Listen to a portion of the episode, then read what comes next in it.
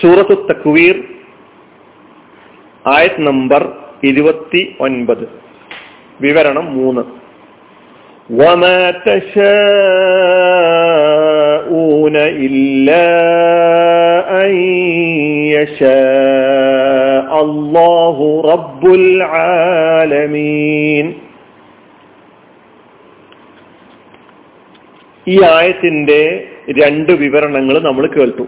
കഴിഞ്ഞ ക്ലാസ്സിൽ മനുഷ്യന്റെ സ്വാതന്ത്ര്യവും അള്ളാഹുവിന്റെ ഇച്ഛയും തമ്മിലുള്ള ബന്ധം വ്യക്തമാക്കി തരുന്ന ആയത്തുകളാണ് എന്ന് പറഞ്ഞതിന് ശേഷം മൂന്ന് പ്രധാനപ്പെട്ട കാര്യങ്ങൾ ഈ ആയത്തുകൾ പഠിപ്പിക്കുന്നുണ്ട് എന്ന് പറഞ്ഞിട്ട് ഒന്നാമത്തെ കാര്യം ആണ് കഴിഞ്ഞ ക്ലാസ്സിൽ നാം കേട്ടത്. അതായത് ഇഷ്ടമുള്ളവൻ തന്റെ മാർഗത്തിലെ നാഥനിലേക്കുള്ള മാർഗം സ്വീകരിച്ചു കൊള്ളട്ടെ. നേർവഴിയിൽ നിലകൊള്ളാൻ ഉദ്ദേശിച്ചവർക്കുള്ള ഉത്ബോധനമാണ്. അപ്പൊ മനുഷ്യന്റെ തെരഞ്ഞെടുക്കാനുള്ള സ്വാതന്ത്ര്യം അള്ളാഹു നൽകിയിരിക്കുന്നു തീരുമാനിക്കാനുള്ള സ്വാതന്ത്ര്യം ആഗ്രഹിക്കാനുള്ള സ്വാതന്ത്ര്യം ഇച്ഛിക്കാനുള്ള സ്വാതന്ത്ര്യം നൽകിയിരിക്കുന്നു. രണ്ടാമതായിട്ടല്ല പറയുന്നത് ഒമാ യസ്കുറൂന ഇല്ല അയ്യഷ അല്ല അല്ലെങ്കിൽ ഒമാ ഊന ഇല്ല അയ്യഷ അല്ല. അള്ളാഹു ഇച്ഛിക്കാതെ നിങ്ങളുടെ ഇച്ഛ കൊണ്ട് മാത്രം ഒന്നും സംഭവിക്കുകയില്ല. എന്നാണ് രണ്ടാമത്തെ കാര്യം എന്ന് കഴിഞ്ഞ ക്ലാസ്സിൽ മനസ്സിലായി. അതിന്റെ വിശദീകരണവും. ആ രണ്ടാമത്തെയും പിന്നെ അവസാനം പറഞ്ഞ മൂന്നാമത്തെയും കാര്യമാണ് നമുക്ക് ഇന്ന് കേൾക്കാനുള്ളത്. ഇന്ന് അള്ളാഹ ഖാന അലീമൻ ഹക്കീം അള്ളാഹു ഏറ്റവും യുക്തിമാനും സർവജ്ഞനുമാണ്. എന്താണ് ഈ പറഞ്ഞതിന്റെ അർത്ഥം? അള്ളാഹു ഇച്ഛിക്കാതെ നിങ്ങളുടെ ഇച്ഛ കൊണ്ട് മാത്രം ഒന്നും സംഭവിക്കുകയില്ല. അപ്പൊ തെരഞ്ഞെടുക്കാനുള്ള സ്വാതന്ത്ര്യം അള്ളാഹു മനുഷ്യന് നൽകി. ഈ സ്വാതന്ത്ര്യത്തിന് ശേഷം നാം മനസ്സിലാക്കേണ്ട വളരെ പ്രധാനപ്പെട്ട ഒരു പ്രധാനപ്പെട്ട ഒരു കാര്യമാണ് ഈ രണ്ടാമത്തെ ഭാഗത്ത് ചർച്ച ചെയ്യുന്നത്. മനുഷ്യന് താൻ ആഗ്രഹിച്ച കാര്യം താൻ ഉദ്ദേശിച്ച കാര്യം താൻ തീരുമാനിച്ച കാര്യം പ്രായോഗികമായി ചെയ്യാൻ കഴിയുക എന്നത് അള്ളാഹുവിന്റെ ഇച്ഛയെയും അതായത് അള്ളാഹിന്റെ മഷിയത്ത് അള്ളാഹുവിന്റെ അനുമതിയെയും അതായത് അള്ളാഹുവിന്റെ ഇതിന് അള്ളാഹുവിന്റെ ഉദവിയെയും അതായത് അള്ളാഹുവിന്റെ തൗഫീഖ് ഇതിനെ ആശ്രയിച്ചു നിൽക്കുന്നു. മനുഷ്യന് താൻ ഉദ്ദേശിച്ചത് പ്രായോഗികമായി ചെയ്യാൻ കഴിയുക എന്നത് അള്ളാഹുവിന്റെ മഷീയത്തിനെയും അള്ളാഹുവിന്റെ ഇതിനെയും അള്ളാഹുവിന്റെ തൗഫീഖിനെയും ആശ്രയിച്ചിരിക്കുന്നു എന്ന വളരെ പ്രധാനപ്പെട്ട ഒരു ഭാഗം നമ്മൾ മനസ്സിലാക്കേണ്ടതുണ്ട്. ഈ ആയത്തുകളിലും അത് നമ്മെ നമ്മെ പഠിപ്പിക്കുന്നുണ്ട്. അതുകൊണ്ടാണ് വിശ്വാസി എപ്പോഴും അവന്റെ സംസ്കാരമാണ്. ഇൻഷാ അള്ളാ എന്ന് പറയൽ. ഇൻഷാ അള്ളാ ഞാൻ തീരുമാനിച്ചിരിക്കുന്നു. ഞാൻ ആഗ്രഹിച്ചിരിക്കുന്നു. ഞാൻ അഭിലഷിച്ചിരിക്കുന്നു. ഇൻഷാ അള്ളാ എന്ന് പറഞ്ഞേക്കാണ്. കാരണം അത് നടക്കണമെങ്കിൽ അത് പ്രായോഗിക രൂപം പ്രാപിക്കണമെങ്കിൽ എന്റെ ഈ ആഗ്രഹം മാത്രം പോരാ. എന്റെ ഈ തീരുമാനം മാത്രം പോരാ. എന്റെ ഈ ഇച്ഛ മാത്രം പോരാ. അതുപോലെ തന്നെ വിശ്വാസിയുടെ സ്വഭാവമാണ് തൗഫീഖിനായുള്ള ഉദവിക്കായുള്ള പ്രാർത്ഥന. ഇതും അള്ളാഹു സുബാനുവ താല അത് പ്രവാചകൻ സല്ലാ അലൈഹി സ്വലമയിലൂടെ നാം പഠിപ്പിക്കപ്പെട്ട കാര്യമാണ്. ഇൻഷാ അള്ളാ എന്ന് പറയണം. തൗഫീഖിനായിട്ട് അള്ളാഹിനോട് പ്രാർത്ഥിക്കണം. അപ്പൊ അള്ളാഹുവിന്റെ മഷീയത്തും അള്ളാഹുവിന്റെ ഇതിനും അള്ളാഹുവിന്റെ തൗഫീഖും ഇല്ലാതെ മനുഷ്യന് ഒന്നും ചെയ്യാൻ സാധിക്കില്ല. ഇതാണ് ഈ വചനത്തിന്റെ അന്തസത്ത. ഇപ്പൊ മനുഷ്യൻ തീരുമാനിക്കാൻ തെരഞ്ഞെടുക്കാനുമുള്ള സ്വാതന്ത്ര്യം നൽകിയിരിക്കുന്നു. ആ തീരുമാനിച്ച ആ ആഗ്രഹിച്ച ആ ഉദ്ദേശിച്ച കാര്യം പ്രായോഗിക രൂപം പ്രാപിക്കുക എന്ന് പറയുന്നത് അത് അള്ളാഹുവിന്റെ മഷിയത്തിനെയും ഇതിനെയും തൗഫീഖിനെയും ആശ്രയിച്ചിരിക്കുന്നു എന്നാണ് നമ്മെ പഠിപ്പിക്കുന്നത്.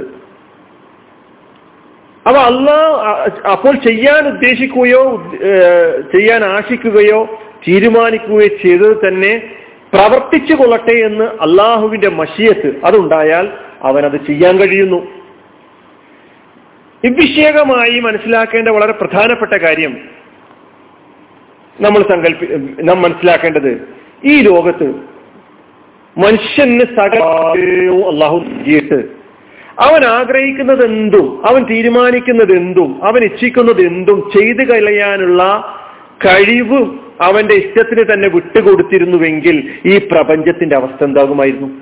അതാലോചിച്ചാൽ മതി. ഈ പ്രപഞ്ചത്തിന്റെ വ്യവസ്ഥ തന്നെ പ്രാപഞ്ചിക വ്യവസ്ഥ തന്നെ താറുമാറാകും എന്നുള്ളതാണ്. കാരണം ലോകത്തൊരു മനുഷ്യൻ അങ്ങ് തീരുമാനിക്കുകയാണ് എനിക്ക് ഈ ലോകത്തുള്ള എല്ലാവരെയും കൊല്ലണം. അതങ്ങ് നടപ്പിലാക്കാൻ അവന് കഴിയുകയും ചെയ്യാം. അവന്റെ തീരുമാനത്തെ അടിസ്ഥാനപ്പെടുത്തിക്കൊണ്ടത് പ്രായോഗിക രൂപം പ്രാപിക്കുകയും ചെയ്യുക എന്നത് ലോകത്തിന്റെ കോട്ടത്തിൻ ലോകം നശിക്കാൻ അല്ലെങ്കിൽ ലോകത്തിന്റെ വ്യവസ്ഥക്ക് പൂറലേൽപ്പിക്കാൻ അത് വലിയ കാരണമാകും എന്നുള്ളതാണ് ലോകത്ത് ഓരോരുത്തരും ആഗ്രഹിക്കുന്ന കാര്യങ്ങളൊക്കെ ചെയ്യാൻ കഴിഞ്ഞിരുന്നുവെങ്കിൽ അതുകൊണ്ട് തെറ്റാകട്ടെ ശരിയാകട്ടെ ഏത് മാർഗത്തിലൂടെ നടക്കാൻ ഉദ്ദേശിച്ചാലും അതിലൂടെ നടക്കാൻ അവന് സൗകര്യമേകണമോ വേണ്ടയോ എന്ന് തീരുമാനിക്കാനുള്ള അവകാശം അള്ളാഹു അവന്റെ കരത്തിൽ തന്നെ സൂക്ഷിച്ചു വെച്ചിരിക്കുകയാണ്. അത് മനുഷ്യന് നൽകിയിട്ടില്ല. ഒരാൾ ദുർമാർഗം വെടിഞ്ഞ് സന്മാർഗം സ്വീകരിക്കാൻ ആഗ്രഹിച്ചാൽ അയാൾക്ക് അള്ളാഹുവിന്റെ മഷിയത്തും തൗഫീഖും ലഭിച്ചാൽ മാത്രമേ പ്രായോഗികമായി സന്മാർഗ നിരതനാവാൻ അവന് കഴിയുകയുള്ളൂ. അത് അള്ളാഹുവിൻ അത് പർച്ചവന്റെ തീരുമാനവും എങ്ങനെയാണെന്നുള്ള കാര്യം അവസാനത്തെ ആയത് എന്നല്ലാഹാൻ അലീമൻ ഹക്കീമ എന്നതിലൂടെ നമുക്ക് മനസ്സിലാക്കാനുണ്ട്. ഒരാൾ ദുർമാർഗം പിടിഞ്ഞ് സന്മാർഗം കൈക്കൊള്ളാനുള്ള തീരുമാനം. അത് മനുഷ്യൻ സ്വയം എടുത്തിരിക്കണമെന്ന ഉപാധിയാണ് അള്ളാഹു വെക്കുന്നത്. അപ്പൊ സന്മാർഗം അള്ളാഹു ബലാത്കാരം ഒരാളെ സന്മാർഗത്തിലാക്കുകയില്ല എന്നത് പറഞ്ഞതുപോലെ തന്നെ അള്ളാഹു ബലാത്കാരം ഒരാളെ ദുർമാർഗത്തിലും ആക്കുകയില്ല അപ്പൊ സന്മാർഗം തെരഞ്ഞെടുക്കുക എന്നത് അത് കൈക്കൊള്ളാനുള്ള തീരുമാനം മനുഷ്യൻ സ്വയം ഏറ്റെടുക്കണം എന്നാണ് അള്ളാഹു സുബാൻ ഷാ അമിൻകുമയ്യസ്തഖീം എന്ന് പറയുന്നതിലൂടെ നമ്മൾ കഴിഞ്ഞ ക്ലാസ്സിൽ മനസ്സിലാക്കിയത്. പക്ഷെ അതിന് പ്രായോഗിക രൂപം അള്ളാഹുവിന്റെ തൗഫീഖിനും അതിന്റെ അള്ളാഹുവിന്റെ ഇതിനും അള്ളാഹുവിന്റെ മഷീയത്തിനും ആശ്രയിച്ചിരിക്കുന്നു. അതല്ലാതെ അള്ളാഹു ആരെയും കള്ളനോ അല്ലെങ്കിൽ ഘാതകനോ നിരീശ്വരവാദിയോ മുഷരിക്കോ ആക്ക് നിർബന്ധിച്ച് ബലാത്കാരം ആക്കുക എന്നതില്ല. അതുപോലെ തന്നെ അള്ളാഹു ആരെയും തന്നെ നിർബന്ധിച്ച് ബലാത്കാരം സത്യവിശ്വാസിയുമാക്കുകയില്ല. സത്യവിശ്വാസം സ്വീകരിക്കണമോ അല്ല സത്യനിഷേധം സ്വീകരിക്കണമോ എന്ന് തീരുമാനിക്കാനുള്ള സ്വാതന്ത്ര്യം നൽകിയതിനു ശേഷം അവയുടെ പ്രായോഗിക രൂപത്തിന് സഹായകമായ സ്വഭാവത്തിലുള്ള തൗഫീഖും മഷിയത്തും ഇതിനും അള്ളാഹുവിന്റെ ഭാഗത്ത് നിന്ന് ഉണ്ടാകണമെന്നേ ഉള്ളൂ. എന്നിട്ടാണ് മൂന്നാമതായിട്ട് അള്ളാഹുവിന്റെ തീരുമാനങ്ങളൊക്കെ തന്നെ അവ്യവസ്ഥാപിതമല്ല വ്യവസ്ഥാപിതമാണ് അള്ളാഹുവിന്റെ അറിവിനും അള്ളാഹുവിന്റെ യുക്തിക്കും വിധേയമായിട്ടാണ് അവന്റെ ഓരോ തീരുമാനങ്ങളും എന്നറിയിക്കുന്നു. അവസാനത്തെ ഇന്നല്ലാഹ ഖാന അലീമൻ ഹക്കീമ. അതാണ് മൂന്നാമത്തെ കാര്യം. അള്ളാഹു ഏറെ യുക്തിമാനും സർവജ്ഞനുമാണ്. ആർക്ക് എന്തിന് തോഫീക്ക് നൽകണം? എന്ത് നൽകേണ്ടതില്ല? എന്ത് കാര്യം എങ്ങനെ ചെയ്യാൻ അനുവദിക്കണം? എങ്ങനെ ചെയ്യാൻ അനുവദിക്കേണ്ടതില്ല? എന്തൊക്കെ എന്നൊക്കെ തീരുമാനിക്കുന്നത് എന്നൊക്കെ അവൻ വിധിക്കുന്നത് അവന്റെ സമ്പൂർണമായ അറിവിന്റെയും ജ്ഞാനത്തിന്റെയും യുക്തിയുടെയും അടിസ്ഥാനത്തിലാണ് എന്ന് പറഞ്ഞിട്ടാണ് അവസാനിപ്പിക്കുമ്പോൾ തന്നെ അള്ളാഹുവിന്റെ അറിവിനും അള്ളാഹുവിന്റെ യുക്തിക്കും അത് നമ്മെ സംബന്ധിച്ചിടത്തോളം അതെങ്ങനെ എന്ന് സങ്കല്പിക്കാനോ നമുക്ക് മനസ്സിലാക്കാനോ നമ്മുടെ ഈ ദുർബലമായ അറിവിന്റെ ആയുധങ്ങൾ ഉപയോഗിച്ചുകൊണ്ട് സാധ്യമല്ല എന്നുള്ളതാണ്. അത് പടച്ചവന്റെ അറിവിനും പടച്ചവന്റെ യുക്തിക്കും വിധേയമാണ്.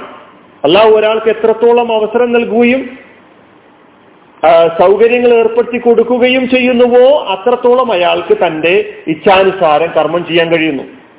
അത് സൽക്കർമ്മമായാലും ദുഷ്കർമ്മമായാലും ശരി. അത് സന്മാർഗ പ്രാപ്തിയുടെ കാര്യമായിരുന്നാലും ശരി. ഏതായിരുന്നാലും ഇതാണ് ഈ ആയത്തുകളുമായി ബന്ധപ്പെട്ട് നാം അടിസ്ഥാനപരമായി മനസ്സിലാക്കേണ്ട ചില കാര്യങ്ങൾ. ഇതിനെയും കൂടുതൽ നിങ്ങൾ പഠിക്കുകയും മനസ്സിലാക്കുകയും ചെയ്യേണ്ടത് ഈ ആയത്തുകൾ എന്താണ് പറഞ്ഞുകൊണ്ടിരിക്കുന്നത് എന്ന്. അലഹമുല്ലാഹി റബുലാലമീൻ അസ്സാം വലൈക്കും